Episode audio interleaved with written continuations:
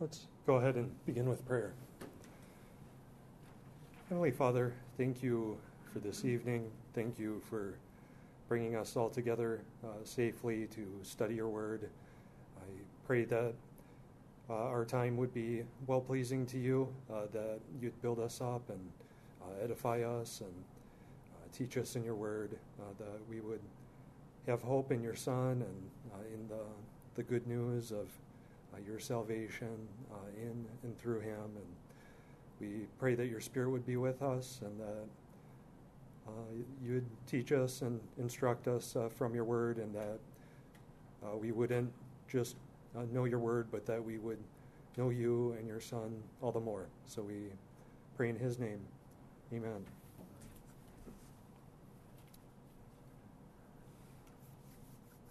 All right, well, tonight I'd like to begin uh, with uh, Genesis. And we'll be looking at more of an overview of the structure and the main purpose and theme uh, tonight. Uh, and then, Lord willing, uh, if everything goes as planned, uh, we'll start to get into the creation account next week. And so, just looking at the structure,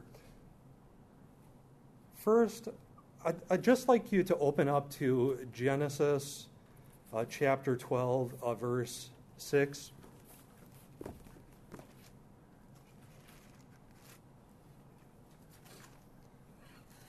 I want you to do something that uh, I may never uh, recommend again.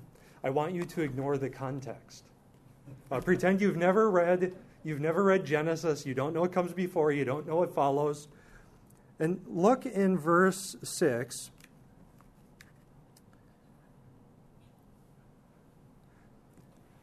And so, if you read along, Abram passed through the land let's let's see. Uh, for some reason, I have the wrong verse number. I Actually, looked at verse ten. As you look across the first sentence, you see this word land. Just focus on that. Now, land. Uh, in in the English right here, uh, land can be you know just kind of earth and ground. Uh, People maybe come from a faraway land, could be a region, it could be uh, a territory that someone lives in, uh, maybe even social, cultural, political area that people live in. Uh, planes, in, in, English anyway, they land. Uh, even some people say that cats land on all fours all the time. And so there are all sorts of things that land can mean, and without the, the context it's ambiguous. Uh, we, we, we don't even know what's going on. So let's just look a, a little more at this first sentence. Now there was a famine in the land. Okay? Uh, we, we don't know where this is. We don't know who it involves or, or anything. It really doesn't tell us a whole lot. But if we go to the next, the next sentence, now there was a famine in the land, so Abram went down to Egypt to sojourn there, for the famine was severe in the land. The end. Don't you just love happy endings? That's a pretty good story. You know, you, you have, you have a, a problem that arises, plot development, it's resolved. He went and sojourned in Egypt. Uh, I guess that's that. Well, if we add a little, little more of the context, you know, the structure of Genesis, uh, then we would start to realize that uh, Yahweh God, the one true living creator God, who we'll find is the God of the Israelites, uh, he created uh, all things in six days, very good, and rested on the seventh day. And then the man and the woman uh, listened to the serpent and rebelled uh, against him, uh, bringing upon a curse upon the serpent, upon the land, the ground, punishment upon them a conflict uh, between uh, the woman and her respective offspring, and the serpent, and the man and the woman, and the man and the land. And as you approach here with God already having judged the entire earth, except for the eight, uh, including Noah and those who were with him, Uh, and then man rebelling once more at the Tower of Babel and God scattering them. Now he's called Abraham out from this people to the land he will show them uh, to be a blessing to all nations, to all the earth, uh, to restore God's uh, the fullness of God's presence, His provision, His blessing and rule over all the earth and all the nations. Uh, and He's promised, to your offspring I will give this land.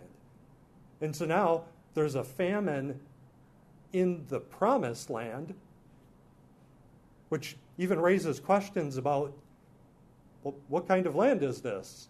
He comes in here, God's called him out, and now there's a famine. And so Abraham, what's he going to do? Takes off for Egypt. Uh, and that's going to lead to all sorts of problems. Uh, saying of uh, Sarai, she's my sister, and the Egyptians are going to take her, and it's going to go well for Abraham, but or, or Abram at this point, Avram, uh, but it's going to endanger uh, all of God's promises, uh, the covenant He's going to make with them, uh, His presence, His provision, His blessing to restore and establish all these things in all the earth. And so, context is incredibly important to even begin to comprehend what's going on here.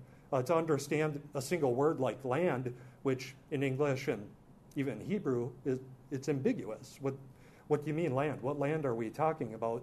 Well, it's the it's the promised land uh, that Yahweh called Abraham out of his own people, out of his father's house, and away from all of his every bond, uh, familial, social, uh, his people, uh, the protection that would be there, to be separate, uh, to become God's people. And so that just shows a little bit of why context is so important and why uh, understanding a little more of the bigger picture and the structure is important. So, tonight we're, we're going to look at some of that big picture, and just as a house has structure, uh, different materials, uh, concrete, uh, different kinds of metals, wood, uh, has parts, foundation, uh, boards, sheetrock, insulation, which form even walls and ceilings and rooms, which then people furnish to serve special functions and live in in a house. bathrooms, kitchens, bedrooms, places where people uh, live and raise families. Uh, so, to uh, narratives, a historical narrative like uh, Genesis, uh, has it has structure. It has uh, different parts. It has background where maybe we learn a little bit about the setting that things are going to take place in before creation. in the beginning, that's where it takes place. God created the heavens and the earth. The earth was formless and void. Darkness was over the face of the deep. Spirit of God was hovering over the face of the water. Just describing the setting to then understand the creation events that follow. And so sometimes you have setting, uh, where it takes place, when it takes place, uh, and then the foreground events that move the narrative forward. And those build up into scenes and episodes and sections and books, uh, chapters and sections and books.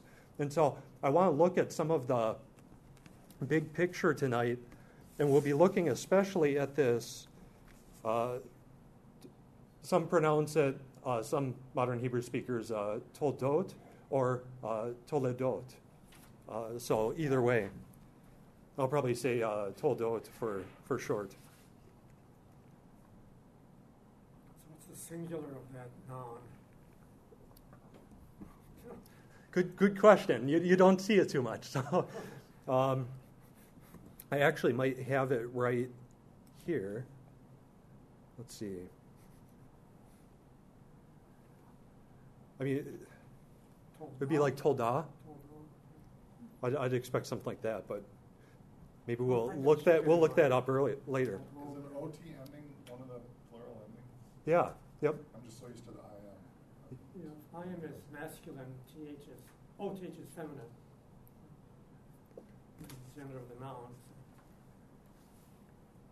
And so, here, look at this uh, chart uh, that I've put together. And Toldot, uh, it's basically uh, generations. It's a good translation. But we're, we're going to see it has to do with uh, with genealogy, uh, with uh, the progeny of a forefather uh, that comes forth. And the Bible Sense Lexicon says they gloss at genealogy and say a genealogical record of successive generations of kin. And this occurs 39 times in the Old Testament, uh, 29 times in the Torah, uh, and 13 in Genesis, and 11 of them are in these genealogies that we see here. They even have a column, uh, total uh, or uh, Toledot. And really, besides the, the creation account, uh, where everything begins, uh, these generation sections introduce uh, new sections uh, and point forward uh, every time as you uh, go along.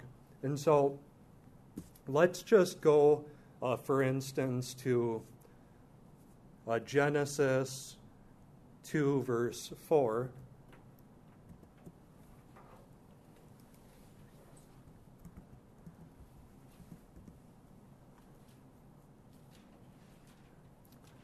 Uh, in between uh, the creation account that starts at the beginning of the book of Genesis uh, and sets everything in the context of God's universal, uh, good, uh, very good uh, creation.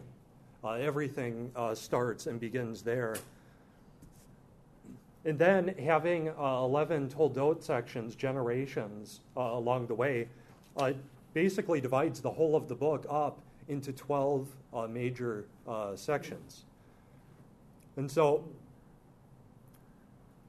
just look at verse 3. As you get to the end of the creation account, you have this repetition that God rested, He completed uh, the creation on, on the seventh day. Uh, so God blessed the seventh day and made it holy, because on it God rested from all His work uh, that He had done in creation. Uh, also important, uh, we had a Sunday school a while back just looking at the theme of sevens and how uh, the theme of seven and completion structured uh, the whole in the conclusion of uh, the creation account. So then you go into the Toldot account, it introduces a new section. Uh, there are some who say that it points back, but we'll see more as we study along the way. they primarily draw upon certain uh, ancient like tabulates uh, and narratives that were written, and on some of them uh, they'd have kind of a colon or a little section at the end uh, that would signify the end of a tablet, and then they kind of read that into Genesis. But you kind of have to deal with a Genesis on its own terms, and we'll see that it points forward forward uh, to uh, the progeny that comes forth. And here, uh, we don't have we don't have a human one. The rest will be humans, uh, and we'll have the patriarchs and such uh, that come along the way, uh, all the way to Abraham, Isaac, Jacob, uh, their twelve sons in Judah. But here, verse four, uh, these are the generations of the heavens and the earth when they were created, in the day that Yahweh God made the earth and the heavens. Uh, and there, it's kind of back, uh, back to back. It's kind of a little chiasm uh, or bookends in that very verse. These are the generations of the heavens and the earth when they were created in the day that Yahweh God made the earth and the heavens. And then earth and heavens is reversed. So it all goes together. Some try and put the first part of that back with the creation account. Uh, but these are the generations. What are? Keep reading. it's, it points forward. Technical expression is cataphoric uh, expression, but just forward pointing. It points, it points forward uh, to what, uh, what comes. And in this account, uh, you'll see that uh, the man and the woman are going to be the first progeny of God's creation. And so it goes looking from all of creation in the creation account, where the man and the woman were made, now back to focus on day six in particular in the creation of man and what happens afterwards. And so God will create the Adam, human, from the Adamah. And then he'll create the Isha, woman, from the Ish. And so uh, the man, first human, comes from the Adamah, the ground, earth, land. Uh, he, he's part of basically the same created stuff as everything else. Uh, he's, he's created. Uh, and then the woman comes forth from him. And so they're basically the first uh, progeny of uh, God's creation and really the, the highest. You, you have the, uh, the beasts and all of the animals and such, but humans are the, the pinnacle of God's creation. Yeah, Jim. I just want to ask this without getting into a lot of detail, unless there's a lot of detail, it's really necessary. Mm-hmm. Um, to me, the way this hits here, these two sentences, it's unusual, Mm-hmm. but they do, they do, to me, talk about, more naturally talk about what they, was just said, what was just said. Mm-hmm. But I also sense that it's a join, a join, a joining phrase Mm-hmm. between a very distinct, you know, what you call it, a pericope in the Mhm. New Testament, and and something very different. Mm-hmm. It, does it matter? Did you, Yeah, you it- have a very distinct way of interpreting it. Does it matter that it that it be pointing forward than that it be pointing back? Yeah, it will. Uh, now, you're, uh, I'd agree with you on part, uh, and we're going to talk about it more, but it's also, it's kind of a hinge phrase. And so, uh, like Kenneth Mathews says, a commentator, he'd say that points, points forward, but you come to the end of a section, it kind of picks up and draws on uh, the creation that God has made, and then draws forward. And we'll see that with the, it- the but genealogies I'll and such further- along the way. Yeah. why I think Mhm. it's more natural. Mm-hmm. It's the generations of the heavens and the earth. Mm-hmm. not people necessarily, Mhm. maybe including people because Mhm. the story before did include people. Uh, the, the problem with that is if you go listen to uh, our Sunday school, and maybe, maybe you know, it's fine uh, if you take a different view and such, but if you go back and I listen to that, a strong feel. I'm to, to the Sunday school on the theme of sevens that did within the last couple of years, I can put that up online. Uh, it doesn't, and we'll be looking in a gr- great amount of detail. Uh, it doesn't fit into the structure of the first section. In fact, it would actually destroy the structure of the first section, uh, where you have this uh, conclusion. And we looked at all of these uh, segments, for instance, uh, of just even God's name appearing uh, 35 times, Elohim.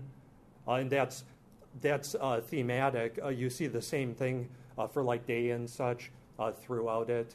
Uh, and all of the, the component parts along the way. Uh, and even when you use like uh, pronoun references and such, his name appears like 49 times. I, I and so- to make clear, Yeah. I don't see it as part Mhm. of that. Mm-hmm. I see it as the next narrator. Oh, It's yeah. a completely different voice. The next narrator's account of like what you just heard. We're going to hear a lot of catalogs. Yeah. Heroic Mhm. catalogs. You're familiar with the heroic catalog in Homer. Mm-hmm. there's you've just heard a heroic catalog of the generations Mhm. of the heaven and the earth. Mm-hmm. Stay tuned. There's a lot more interesting things about the generations. Oh, yeah. So, men. so you see it kind of introducing the, the next part. Yeah, Yeah, exactly. I think yeah. that's exactly right. It's not even a part of that previous story. It's part of Although the next they're but- they're intricately woven together, and we'll see that as, as well. Uh, for instance, I'll drop the God's name then appears another 35 times, just wanted to see why it 70 altogether, I just wanted to see and with, it might matter. and with the man, the woman, and such too. Okay. Uh, but some of the details uh, we'll have to pick up on, you know, when we're working uh, working through again, less the big picture. But then go to uh, Genesis chapter five.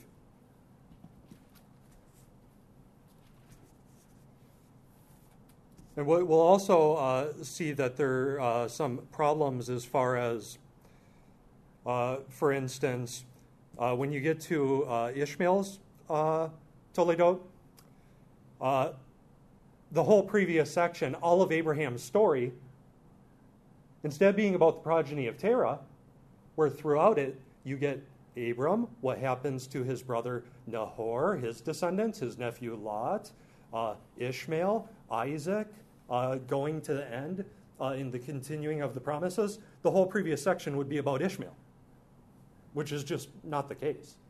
Uh, and the, the same would happen with uh, Esau. Uh, all, of, all of the narrative in Isaac's about Isaac's progeny, Esau and Jacob, uh, and most of it's taken up by Jacob and his progeny. Um, it would all become about Esau, everything that precedes. And by the time you get to Jacob at the end, the whole end of Genesis, there'd be no, no Toledot, no, no generations uh, at the end. But it's about, it's about Jacob and his progeny, uh, Joseph and Judah, and how his brothers sell him into slavery. Uh, and, and so at the end of these, even, you'll see, like at the end of uh, Terah's account, which focuses on his progeny, and Abraham is very central to that. Uh, you'll see that Ishmael and Isaac will bury Abram at the end, uh, in the same at the end of Isaac's, uh, Jacob and Esau will bury uh, will bury uh, Isaac uh, at the end of that as well. And so each one uh, picks up. Then it's very interested with the, the progeny. But what we'll see is that doesn't mean that the forefather is unimportant. in fact, here go to go to Genesis chapter six well, actually, uh, 6 verse 9. And so you have the generations of Adam, and that leads through his whole genealogy, his whole line. It's the scroll of the genealogy of Adam. And it draws that all out, all the way to, uh, to Noah. And then you have the, the sons of God and, and the rebellion of man over all the earth. And then it turns uh, to uh, chapter 6, verse 9. Uh, these are the generations of Noah. Noah was a righteous man, blameless in his generation. Uh, Noah walked with God. And Noah had three sons Shem, Ham, and Japheth. In some of those examples, mm-hmm. they launch right into a catalog. Mm-hmm. mm-hmm. In a lot of them, which was troubling me, mm-hmm. Well, that's kind of like, yeah, And that, Yeah. and that almost maybe is more common, Mhm. not launching into a catalog immediately. yeah. And That, that's kind of like, uh, for instance, in, uh, you see that, like with Ishmael, Esau, they're paired, they're paired together where a lot of times you have a trade off. So Adam uh, and Eve had uh, their sons, Cain and Abel. Uh, Cain uh, I have gotten a man with the help of the Lord, Eve says. He kills Abel. And then at the end of that, well, you see Cain's uh, genealogy through Lamech, uh, his evil, wicked line, and Lamech's even more evil and wicked than Cain was. Corruption begets corruption, sin begets sin, uh, guilt begets guilt, and spreads over the earth. And then the woman says, God has appointed me another seed, offspring, in place of Abel because Cain killed him. And we'll be looking at that, but Abel it was the offspring of the woman. Now Seth is. Seth is the offspring, the, the, uh, the righteous, uh, the believing, righteous, chosen offspring of the woman. And so you have basically these two lines those who are in solidarity with the serpent uh, and with uh, evildoers, sons of disobedience, a brood of vipers, uh, in those who are of the uh, chosen, believing, uh, righteous line. And Jesus talks about uh, the blood of all the righteous, from righteous Abel to Zechariah, and we were talking about that last week. And so you have those who are in solidarity with God and those who are in solidarity with the serpent along the way. And so Cain's genealogy and Lamech is left in the dust, so to speak, uh, in the preceding section. And then Adam's line through Seth is developed and progresses. Uh, and we'll see that with, uh, in fact, go to, let's see, Genesis end of chapter 9. And so it mentioned uh, the, the generations of Noah. Uh, and then it mentioned his progeny, his sons, who are going to figure importantly. And sometimes the forefather t- is heavily involved in the narrative, uh, like Noah. He takes up a huge portion of it along the way, a believer. Uh, and Abraham, uh, he does a great deal uh, in, uh, in his narrative. He's very prominent, but it's still very interested in their seed, in their offspring uh, to come, in God preserving and upholding uh, his promises uh, and his blessing. Uh, and his purpose to establish his rule over, over all the earth. And so now, as we get to the end of Noah's generations, look how it turns to his sons. verse 18. Uh, the sons of Noah went forth from the ark, or the sons of Noah who went forth from the ark were Shem, Ham, and Japheth. Ham was the father of Canaan. These three were the sons of Noah, and from these the people of the whole earth dispersed. Noah began to be a man of the soil, and he planted a vineyard. Uh, he drank of the wine and became drunk, and lay uncovered in his tent. And Ham, the father of Canaan, saw the nakedness of his father, and told his two brothers outside. Then Shem and Japheth took a garment, laid it on both their shoulders, and walked backward, and covered the nakedness of their father. Uh, their faces were turned backward, and they did not see their father's nakedness. When Noah awoke from his wine and knew what his youngest son had done to him, he said, Cursed be Canaan, a servant of servants shall he be to his brothers. He also said, Blessed be Yahweh, the God of Shem, and let Canaan be his servant. May God enlarge Japheth and let him dwell in the tents of Shem, and let Canaan be his servant. After the flood, Noah lived 350 years. All the days of Noah were 950 years, and he died. Kind of picks up on the, the previous genealogy. Then, verse 10, or chapter 10, verse 1. These are the generations of the sons of Noah Shem, Ham, and Japheth. The sons of Japheth, Gomer, Magog, Madai, uh, Yavan, or Javan, uh, Tuval, Meshech, and Tiras. And so it goes through uh, Japheth, it goes uh, then through Ham, and then Shem at the end of it it kind of reverses the order. Uh, these are the generations of the sons of Noah Shem, Ham, and Japheth. Sons were born to them after the flood. The sons of Japheth. Then Ham. Then back to Shem. And so you have a chiastic structure throughout it. And so, again, it shows the Toledot, it points forward to their progeny uh, to follow. As you go to the end of that, uh, chapter 10, after Japheth descendants, Ham's and Shem's, uh, look at uh, verse 31. So it concludes uh, with Shem. Uh, these are the sons of Shem by the clan- their clans, their languages, their lands, and their nations. Uh, these are the clans of the sons of Noah according to their genealogies in their nations. And from these, uh, the nations spread abroad on the earth after the flood. So you have an inclusio uh, with that, and then the Tower of Babel, uh, the spreading of this humanity, and then it goes into Shem's genealogy, but this time now uh, not through uh, Eber's son uh, Yoktan, but Peleg, which will lead to Terah, which will lead to Abraham. Uh, in chapter uh, chapter 12, and so you see that there are lines that, even though Japheth is ultimately blessed, uh, Shem is blessed uh, first, and Japheth will dwell in his tents. Uh, and so Shem's line has chief importance, uh, and Canaan is cursed.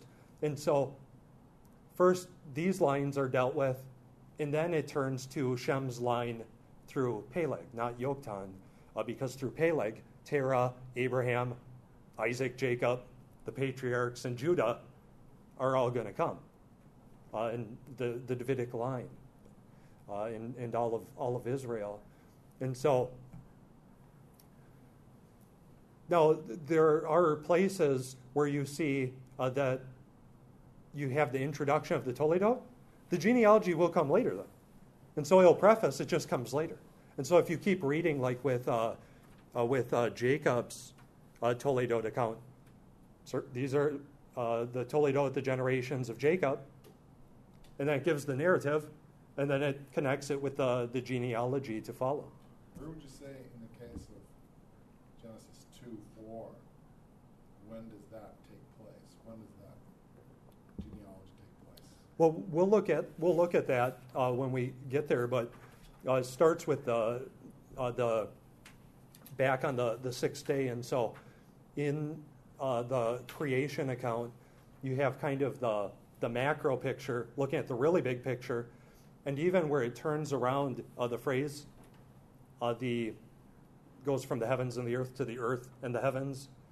Now it focuses very specifically on uh, the man and the woman, and picks up with the sixth day, uh, but now focused just on humanity. the first progeny of the uh, the the heavens and the earth as far as far as humans go. Just the earliest clan, or is it kind of talking about everything you're going to hear about all the generations and all the future catalogs? Uh, just dealing with uh, from uh, chapter uh, chapter two, uh, verse four through the end of four. So the creation of the man and the woman, the garden, the rebellion, gotcha. and Cain and Abel following it, and Seth.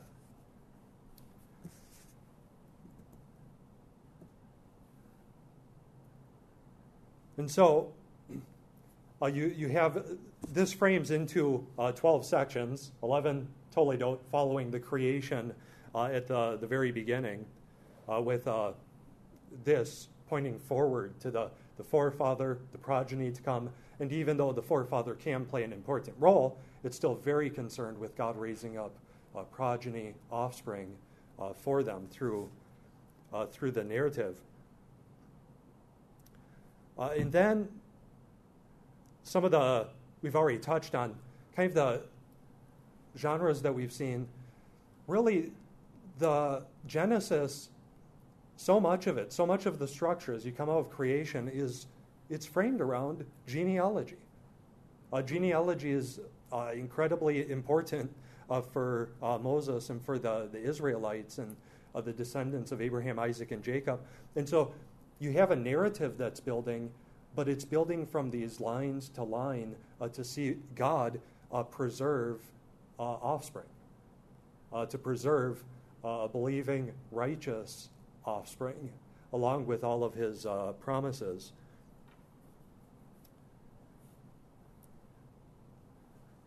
uh, then let me just read this quote by Mathews, just summarizing kind of the overall effect of the Toledot sections. Uh, he says uh, the theology of Genesis is reflected by the book's literary structure. Uh, the key feature of this is the recurring phrase, uh, These are the generations of, occurring 11 times, uh, which introduces new sections. Uh, the book profiles Israel's forefathers from, Abraham, from Adam to Abraham, who were the chosen recipients and mediators of, the promises. Uh, the phrase also functions as the framework of the book, uh, indicating a continuum between the acts of creation and the subsequent events of human history, such that uh, the revelation given to Israel at Sinai has both universal and future implications. So he's saying it goes all the way back to creation, and then you have a narrowing uh, with each line, each genealogy from all of humanity, uh, first man, first woman, and then through uh, through Shem uh, and through uh, Terah and all the way I, Abraham, Isaac, Jacob, uh, the twelve tribes, Israel, and so you have a narrowing along the way. In the first the first six major sections, five five Toledotes, really deal with kind of the nations at large and what happens to them with they're multiplying, filling the earth, not just with humanity, but with bloodshed and violence, God judging. Uh, and then uh, we'll see this in the future, but with Noah, uh, when you get to chapter 8, suddenly it begins again with new creation. It Goes back. It kind of recapitulates uh, the whole first section uh, of the book. Uh, chapters 1 through 7 get to 8. Uh, right at the, the center, the heart of the flood, and God remembered Noah. And then you have new creation as the flood subsides along the way. It, it repeats what came before, uh, all the way to the spreading of humanity again, and now rebellion, not the sons of God uh, from above, but uh, the sons of man from below, building up the Tower of Babel to heaven. And God has to scatter them. And then Shem is kind of a bridge to uh, Terah and Abraham, uh, the Israel's forebears, uh, their direct forebears, uh, the patriarchs uh, along the way. And so we'll see that in detail. So there's there's a lot more going on, but these Toledot sections, the generations, are basically the, the main parts that uh, weave it all together. If you get used to this narrowing, periodic narrowing, Mm-hmm. it narrows to one man in Jesus. Absolutely. It narrows it down. Uh, and yet, as the head of a new redeemed Israel and Jerusalem and humanity. And so you have these uh, corporate ideas and these corporate expectations and promises, sometimes individual, uh, sometimes collective corporate. And so the promises that he fulfills, he's going to make Israel a blessing to all nations.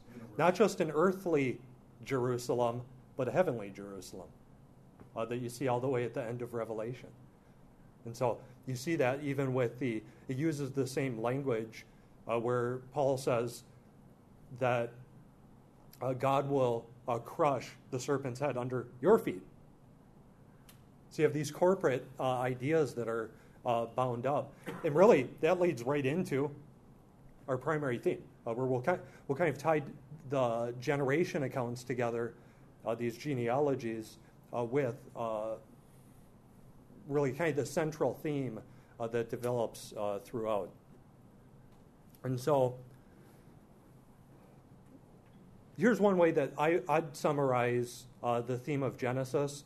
I kind of modified this from uh, old class that I had back in college, uh, studying Genesis, uh, and kind of drawing together some things from uh, Allen P. Ross. Uh, he, has a commentary, and Bill T. Arnold. He has an introduction to Genesis, but then kind of just synthesizing was reading in Genesis, and so.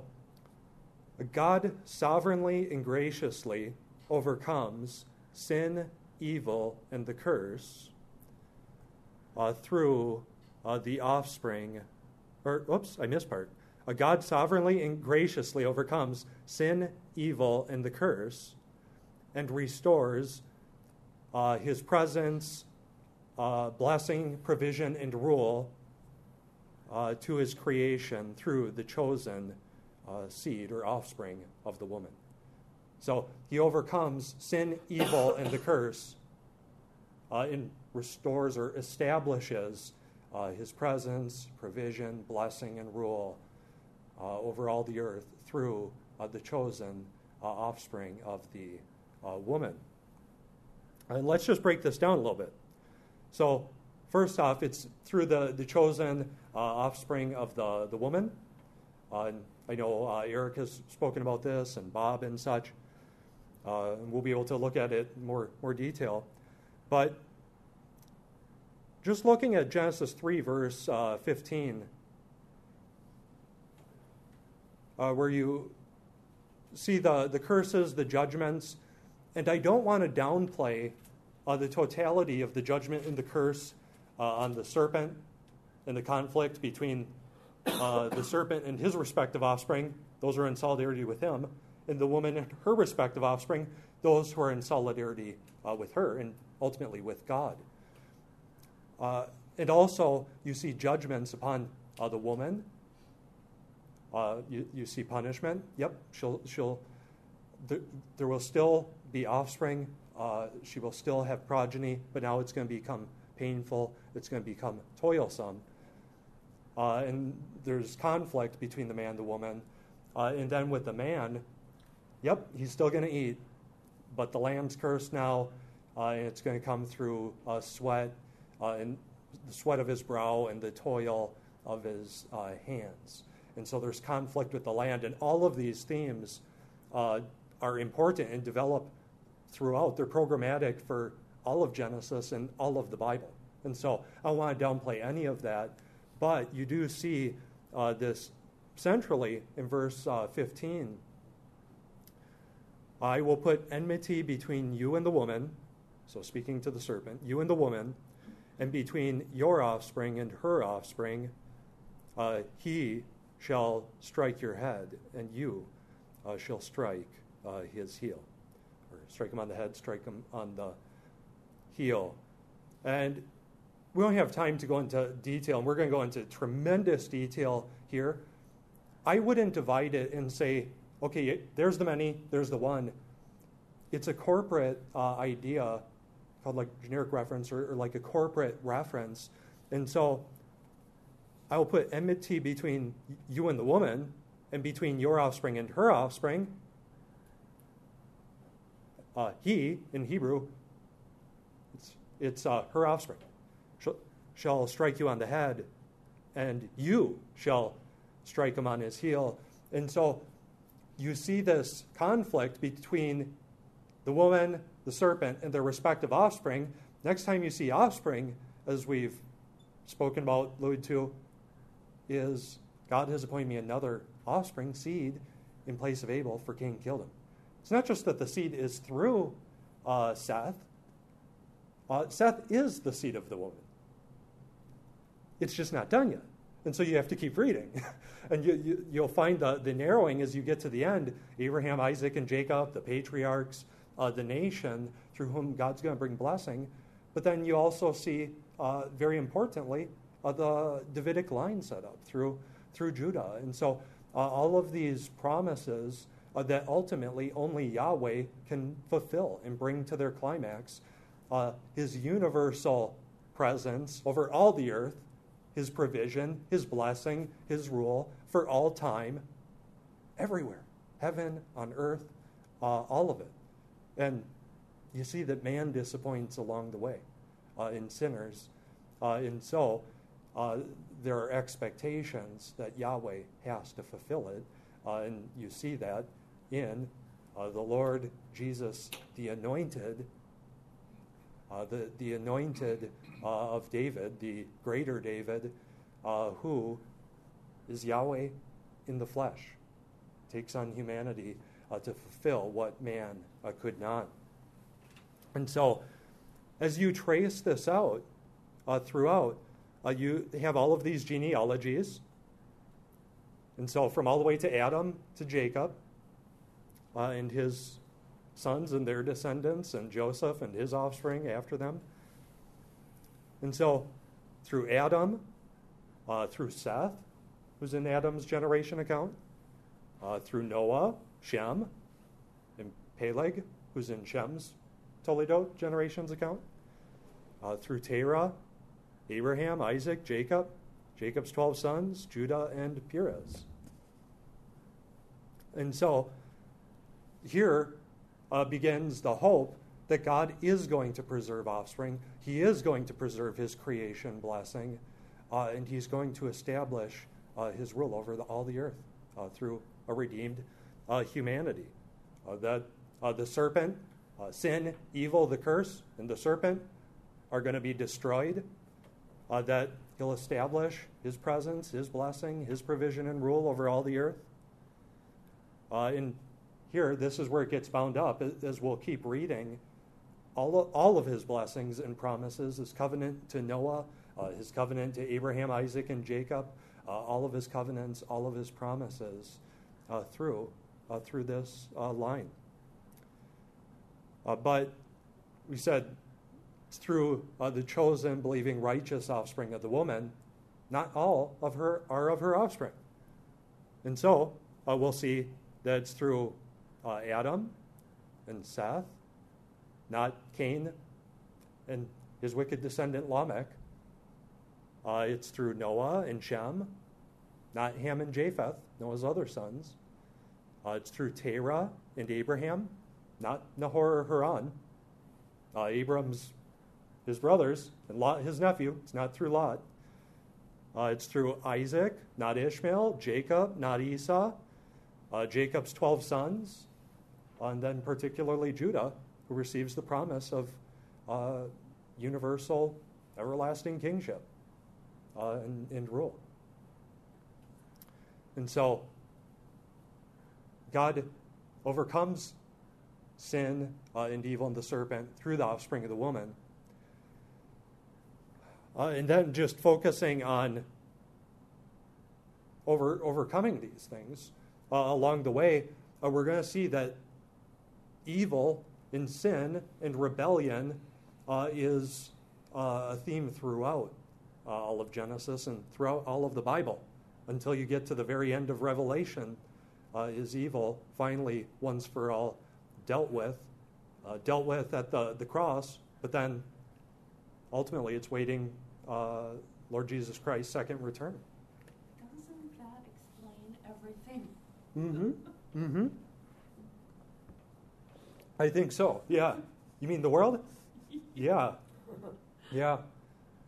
And The more, more and more we see and understand God's word, uh, the more we see just how sinful and wicked we are and how sinful and wicked the world is. Uh, and we need to be conformed to, to Christ's image. I've definitely been thinking of that a lot lately. And so, here, just drawing out this theme of, uh, of, of overcoming evil, and establishing his blessing. Uh, for instance, uh, God will uh, preserve uh, the offspring of the woman uh, through humanity's sin, rebellion, corruption. As we're, we're, talking about already, the spread of man. He multiplies, fill, fills the earth. Well, this is a good thing, isn't it? Well, then he fills it with bloodshed and violence. And so God has to wipe, wipes out all of humanity, everything that walked and breathed on the earth, except for the animals that were in the ark with Noah and the eight. And then the Tower of Babel again. Now, after God has promised, I will not wipe out all of creation. I will not wipe out all of the creatures that I've made. I will not wipe out all of humanity in a flood again. They build the Tower of Babel in rebellion against, uh, against Yahweh. So this time he confuses their languages and scatters them across the face of the earth. If they're not going to fill the earth, God's going to scatter them. They're, they're up to, to no good. Uh, to establish uh, a name, reputation, uh, their own rule upon the earth, their provision, their name, their glory on the earth, uh, which always ends up being a really bad thing.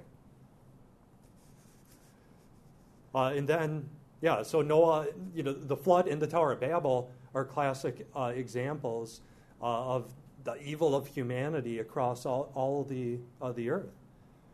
Uh, but then he preserves more particularly not just the, uh, the chosen, believing, righteous offspring of the woman, but of Abraham and Isaac and Jacob, who connect back to her as well. Uh, and so uh, he preserves them from the, uh, the evil of the world and all of the nations.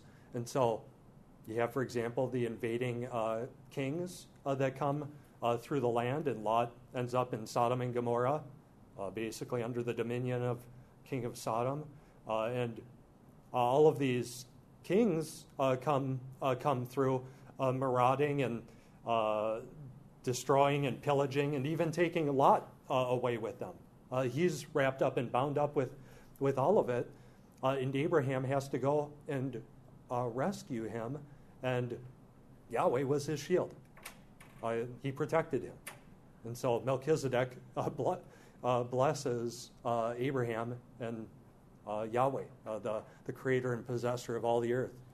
Was just Yeah. gonna say when you were saying give glory to man, it, it kind of reminded me of you know a a lot of Christian movies. They have some good points in them, but I noticed one similarity that I you know Hollywood does not hit is they give the glory. Normally, it seems like the emphasis is on the man, Mm-hmm. where you know the accounts like you know Noah or you know Abraham. They're the Bible normally shows oh they're just men and God decided to choose them Yeah. apart from what Mhm. they did Noah said you know was righteous, but it's you know it's it's God that does the work, whereas you know it's kind of the glory thing that I kind of noticed in a lot of the Yeah, yeah, and the, the important thing, like about Noah, you see these themes throughout where after Seth is born, and then his son Enosh, uh, it says, uh, then began, uh, Yahweh's name began to be like called upon. And so there, there's still those who worship uh, Yahweh, who call upon his name. You see these themes kind of throughout. And so Enoch walked with God. You have a believer, someone, those who call upon his name, uh, those who uh, walk with God, walking out, carrying their lives uh, in humble submission and dependence upon, uh, upon God, their, uh, their creator and savior. In Noah, says that he was righteous, he found favor in God's sight.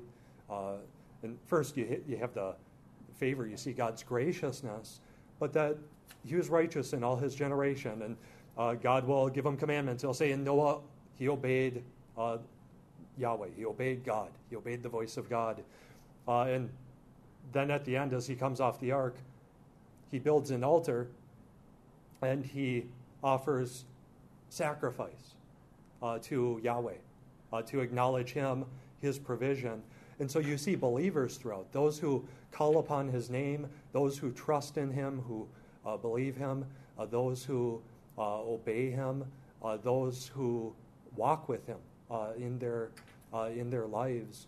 And then you see their foibles too, like at the end of Noah's life, drunk, naked in his tent. Uh, we were just about to even get about so God protecting like the the patriarchs, uh, also Joseph from uh, Potiphar's wife. That goes back to the temptation. Only difference with Joseph, it says, and he refused. Vayamen, vayamen. and he refused. And no, my, my master has put me over, you know, everything in his house, and he doesn't even know what goes on in his, in his own house. Uh, and he's entrusted me with everything except for you, his wife. So how could I do this evil thing and sin against God? you know, that's his big, big point at the end. And so God was with Joseph. Uh, you see that throughout. God was with Joseph uh, along the way. And so if there's anything to commend of, of men, it's that they were believers. Uh, if they're a model in any sense of the way, it's that they trusted in Yahweh and called upon his name. Uh, and so, you know, so should we. The beautiful thing about them trusting in Yahweh is Yahweh called them to trust in Him and gave them that ability. Absolutely. Yeah. Yeah. He grants repentance and faith. Uh, but then, not just from the evil of the world and all the wicked, evil, wayward nations, as Eugene Merrill said, wayward nations, but from their own sin and evil. Abraham, she's my sister, endangering all of God's promises and the offspring to come. God was going to use Sarai to uh, uphold, preserve, restore, establish his blessing. And Abraham just, she's my sister. and so the Egyptians take her. Uh, and you think of uh, Joseph's uh, brothers plotting to kill and murder him, uh, but instead uh, they sell him into slavery down to Egypt. And you get to the end of, of all of that, you see all their wickedness. Judah marries a Canaanite, gets a Canaanite wife for his Canaanite children uh, along the way, uh, ends up committing a gross immorality uh, with thinking that, oh, here's this cult prostitute. Well, then it turns out it was his uh, uh, daughter in law. and so, you, just wicked. and then finds out that she's pregnant. ever to be burnt, you know. And th- well, she was more righteous than I was because he wouldn't give her to, to his son. And so, but through, through that relationship that God brought the Davidic line and ultimately the Lord Jesus Christ. You see that as genealogy in Matthew. And Rahab, the Canaanite prostitute, probably called prostitute, along the way. You, you see people, but she became a believer. She feared Yahweh and she repented of her sin. Uh, and, oh, what, what's his uh, name? Uh, Achan, I believe at the time, Israelite, rebelled against Yahweh and was destroyed, like the Canaanites. And so, you know, a Canaanite who would repent uh, and turn to God was received and accepted by them. But you see, even the patriarchs' own evil along the way, Rebekah and Jacob, uh, their deception, instead of just trusting that God would, the older shall serve the younger. Thus Yahweh has spoken. They tried to take it into their own hands uh, and uh, deceive Esau and Isaac uh, and led to Esau trying to kill Jacob. And uh, Rebekah never saw Jacob again because he went away uh, for, uh, for quite some time, many years, 20, over 20 years, before he came home. And so it led to hardship along the way. But Yahweh not only uses evil, as Carl Trueman has said, and heard elsewhere, but I just heard him emphasize it. He subverts evil to bring about his good purposes. Mm. And so with Joseph and his brothers, as for you, you intended, you meant evil against me, but God meant it for good. He was bringing about his good purposes, even through their evil and wicked actions, subverting them uh, to, uh, to preserve a chosen, believing, righteous offspring, and even, even graciously bringing uh, Joseph's uh, brothers to uh, repentance before, before the end of the narrative. And so, all of this evil that's overcome through the chosen, believing, righteous line, of the offspring, as God preserves offspring along the way. And the promises of His presence, His blessing, uh, His creation blessing, His uh, provision and rule over all the earth. Uh, and then finally, let's see, go to Genesis 49. And we've looked at this before. Poetry also plays an important part, a lot of times concluding uh, many sections, and or toward the end. So Lamech, uh, he has his little ditty, little poem. Uh, I killed a man for wounding me, a young man for uh, bruising me. If Cain's revenge is sevenfold, then Lamech's is 77fold. Uh, and even drawing attention that he has two wives right after the rebellion in the garden. Lamech has two wives. It keeps repeating that two wives. Uh, there's something wrong here. So, and then, uh, so you see poetry throughout, even Noah at the end with uh, the blessing of uh, curse against uh, Ham's son, uh, Canaan, blessing of Shem and Japheth. Uh, but then Genesis uh, 49, uh, Numbers 42, and they have poems before too 48, 49, Numbers 23, 24, uh, Deuteronomy 32, 33. But these final ones, Genesis 49, Numbers 24, and Deuteronomy 33, have a blessing. Uh, they end with a, a blessing. And uh, scholar uh, Sailhamer has uh, done some good work uh, showing these things, just kind of how holds together, again, seeing the big picture of the Torah, not just Genesis, but the end of Genesis and linking it into the, uh, the Torah.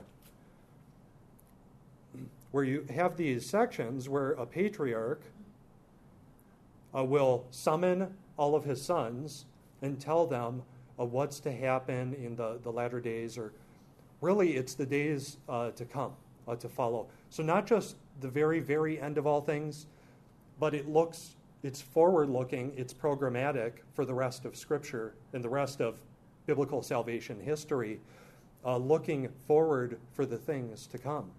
So, uh, at the end of all these Toledotes, and altogether you have the 12 sections, the 12 tribes as you come to the end, and then a blessing for the 12 tribes. So, Genesis 49, verse 1 Then Jacob called his sons and said, Gather yourselves together that I may tell you what shall happen to you in the days to come. Assemble and listen, O sons of Jacob, listen to Israel, your father. Reuben, you are my firstborn, my might and the firstfruits of my strength. Preeminent in dignity and preeminent in power, unstable as water, you shall not have preeminence. Uh, because you went up to your father's bed, then you defiled it. He went up to my couch. So, Reuben is not going to, firstborn, not going to have preeminence. Simeon and Levi, uh, weapons of violence are in their hands. Uh, they won't be pre- preeminent either. They're going to be scattered in Israel. Although Levi, the priesthood, wow. Uh, and then Judah, of all, you know, the fourth of Leah, uh, the unfavored wife. there you have the, the kingship uh, in the hope and promise of an everlasting universal rule over all the earth for all time, which is going to go to the Davidic line and, you know, all, all the way to the end, uh, to uh, the ultimate anointed himself. Then quickly go to Numbers 24. Uh, Balaam, uh, there, Bob was just talking about this in Sunday school. So he has these, well, he tries to curse, but he blesses instead. Uh, and he does that three times. Uh, the fourth time, he's going to take things into his own hands. And the fourth, as I recall, it's broken up into four sections addressing kind of four different uh, people groups, nations.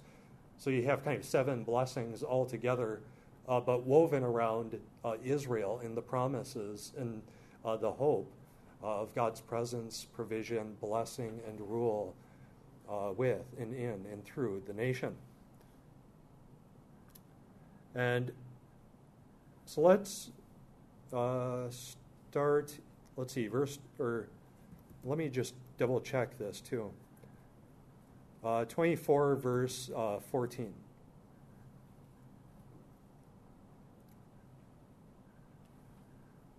Or let's see, or maybe it's off one because of the. I forget sometimes to check the Hebrew versification versus the the English. Uh, so, yeah, oh, verse 14, that's right. So, uh, Balak uh, reprimands him for uh, not, you know, not uh, cursing Israel. And just read from verse 12. Uh, and Balaam said to Balak, uh, Did I not tell your messengers whom you sent me, or, or, whom you sent to me, if Balak should give me his house full of silver and gold, I would not be able to go beyond the word of Yahweh to do either good or bad of my own will. What Yahweh speaks, that will I speak. And now, behold, I am going to my people. Come, I will let you know what this people will do to your people in the latter days, in the days to come. And he took up his discourse and said, uh, The oracle of Balaam, Balaam, the son of Beor, uh, the oracle of the man whose eye is open. He goes on to bless Israel and to tell about the destruction that in judgment that's going to come upon uh, upon Balak and Moab. He's the king of uh, Moab uh, in uh, the days to come. Uh, and a lot of these things are d- drawn into the Davidic covenant and just following is God subdues their enemies. And then finally, Deuteronomy go to 32. I believe it, it's actually at the end of uh, 31, Deuteronomy 31.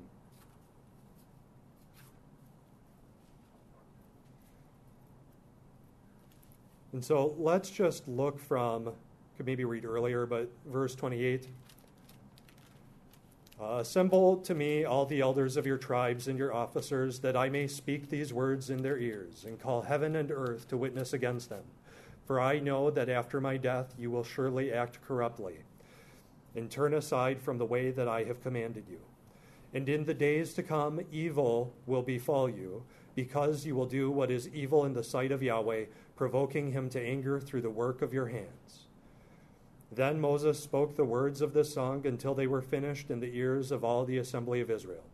Give ear, O heavens, and I will speak, and let the earth hear the words of my mouth. Uh, may my teaching drop as rain.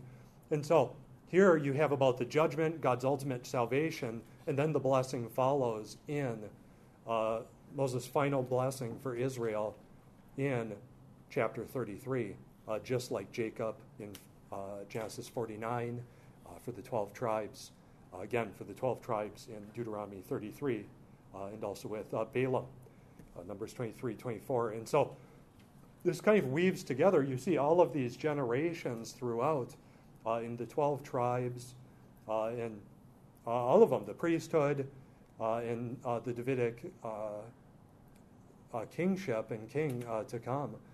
And these develop all the way into the, the New Testament. and so, as we know, and you know, we can read ahead, the, the king has come. and he now sits uh, ascended at the right hand of the Father, interceding for all those who uh, call upon him, uh, dying for, for all of our sins. So I hope this helps just see some of the big picture, but then we'll be able to elaborate on it and give more detail uh, in flesh uh, to kind of the skeletal structure that we've laid out, uh, beginning next time with uh, creation, uh, Lord willing. So let's close with prayer. Heavenly Father, thank you for your word and thank you for all of your promises and that you could have you have been right and just to uh, just right, wipe out uh, the man, the woman, uh, when they sinned and rebelled against you, but uh, you uh, preserved uh, offspring, you preserved those who believe in you, who call upon your name, because ultimately, through Abraham, Isaac, Jacob, through the patriarchs, the 12 tribes, and through Judah and David, you uh, have brought in about uh, a Savior, uh, your eternal Son, Uh, Yahweh in the flesh, uh, who sits seated at your right hand. And uh, we thank you for him. Pray that our hope and trust would be in him and that we would live to honor and glorify and serve you all by your grace and your salvation in your Son and by your Spirit. We pray in his name. Amen.